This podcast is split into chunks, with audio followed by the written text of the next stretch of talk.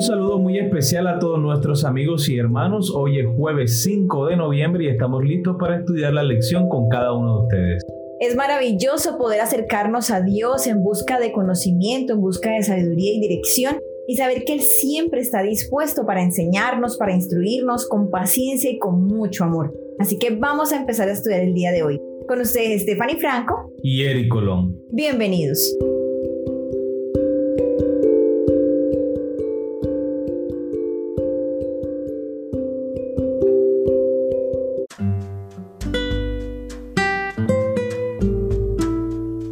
Alumno que entiende el mensaje, el título de la lección para el día de hoy. Jesús y sus seguidores habían emprendido el regreso hacia Jerusalén. Así como Herodes había estado preocupado por Juan el Bautista, las autoridades, incluyendo a Herodes, ahora estaban preocupadas por Jesús. Sus seguidores incluían a los pobres y otras personas vulnerables que desesperadamente aguardaban un cambio. Jesús quería traer esperanza al mundo por sobre todas las cosas. Pero a esas alturas estaba seguro de que quienes tenían mayor poder y privilegios iban a hacer todo lo posible para anular esa misión. No querían que él tuviese éxito. En cuanto al círculo íntimo de los alumnos de Jesús, los doce discípulos parecían ansiosos por estar al lado de Jesús, pero al mismo tiempo parecían desconcertados o ciegos. Por ejemplo, en Marcos capítulo 8 versículos 31 al 33, el gran maestro desafía a sus alumnos a ver cosas que a ellos les resulta difícil ver. Es decir, en muchos sentidos todavía estaban espiritualmente ciegos a lo que realmente importaba. Todo esto forma parte del contexto del encuentro de Jesús con alguien que sí ve.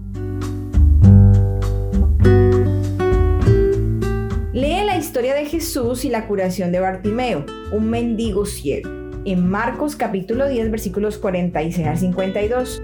Observa la gran misericordia que muestra Jesús.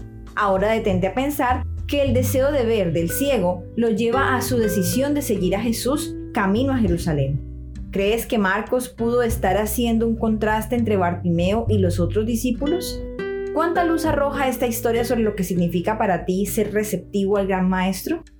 Marcos capítulo 10, versículo 46 al 52. Entonces vinieron a Jericó y al salir de Jericó, él y sus discípulos y una gran multitud, Bartimeo el ciego, hijo de Timeo, estaba sentado junto al camino mendigando.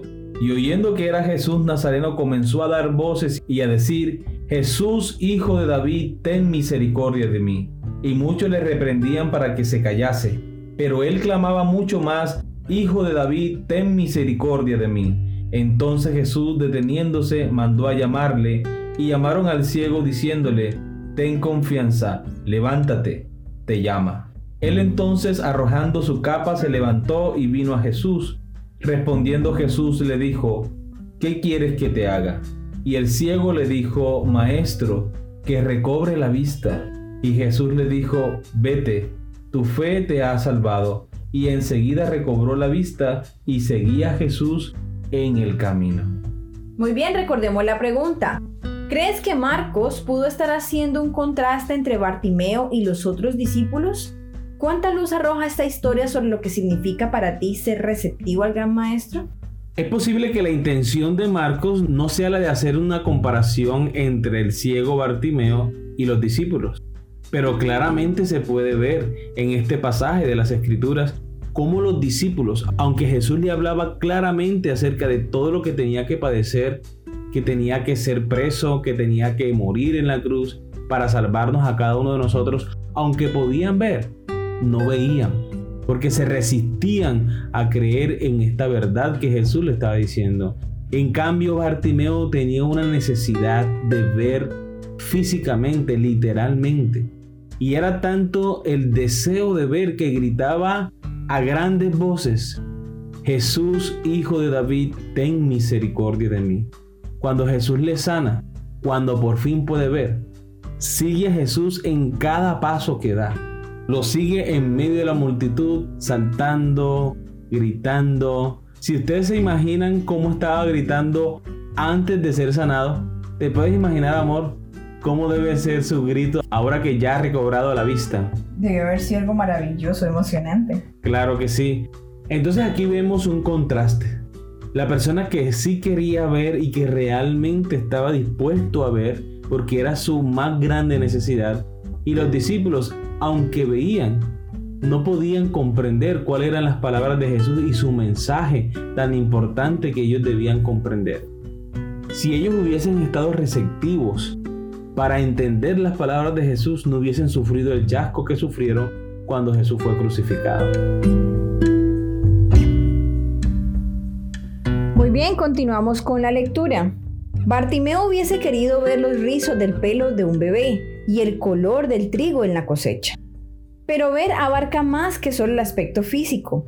Esta historia, en otras palabras, se refiere a ver espiritualmente. Se trata de entender el mensaje, de captar quién es realmente el gran maestro. Ver físicamente es una cosa, esto es importante y Jesús lo sabe, pero Jesús también sabe que el deseo más profundo de cada persona es una vida nueva y mejor. Vamos a leer Hebreos capítulo 5 versículos 12 al 14. ¿Qué nos enseña esto sobre la verdadera educación? Hebreos capítulo 5 versículos 12 al 14. Debiendo ser ya maestros después de tanto tiempo, necesitáis que os enseñen los primeros rudimentos de la palabra de Dios. Habéis llegado a necesitar leche y no alimento sólido. Todo el que se nutre de leche es inexperto en la doctrina de la justificación porque aún es niño. En cambio, el alimento sólido es para los adultos, para los que por la costumbre tienen los sentidos ejercitados para discernir el bien y el mal. Muy bien, recordemos la pregunta. ¿Qué nos enseña esto sobre la verdadera educación? Bueno, yo creo, amor, que aquí es importante tener en cuenta la comparación que se está haciendo. Los discípulos eran personas que, según esta palabra, podríamos considerarla adultas en la fe. Ya ellos tenían un conocimiento mayor que el que tenía Bartimeo, en cuanto a compartir con Jesús y en cuanto a lo que Jesús venía a hacer en la tierra. Entonces, nosotros en la educación debemos tener en cuenta que aquellas personas que llegan nuevas al Evangelio y aquellas personas que vienen a los colegios adventistas a estudiar, que apenas están llegando, debemos tratarlos como bebés espirituales. Personitas que están llegando y requieren esa leche, algo suave y lleno de amor, lleno de la experiencia de conocer a Dios en un caminar diario. Ya para las personas que llevan más tiempo en la palabra de Dios, más tiempo conociendo a Dios, no es que dejen de estudiar acerca del amor de Dios, su carácter y todo lo que Él hace por nosotros, no. No podemos dejar de estudiar esa parte. Pero sí es necesario que estas personas empiecen a ver un poco más allá, que empiecen a estudiar lo que le llamaríamos el alimento sólido, profecías, todo aquello que tiene que ver con el plan de salvación, entender cuál es el plan de Dios, dónde comienza, a dónde termina y cuál es nuestro rol en medio de todo este asunto.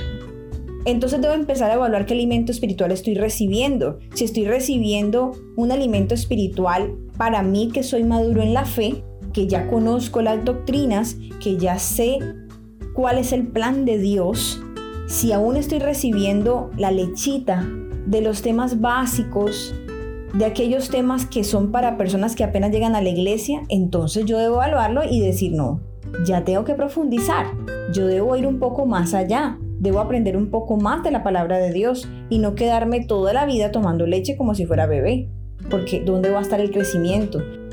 ¿Dónde van a estar los frutos míos como persona, como cristiano, hijo de Dios? No voy a tener frutos porque no tengo cómo, no me he alimentado correctamente.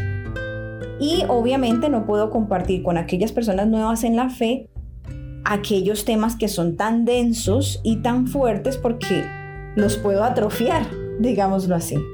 Entonces es bueno que nosotros tengamos en cuenta que en la educación cristiana también hay una secuencia, así como en la educación normal de las escuelas, que se hace primero un grado, luego el otro y así sucesivamente se va avanzando. Nosotros debemos avanzar y también debemos tratar a los nuevos desde el inicio como ellos necesitan. Así es, amor, la vida cristiana debe ir en crecimiento, un crecimiento en el estudio de la palabra de Dios, en su comprensión y en compartirla con las demás personas.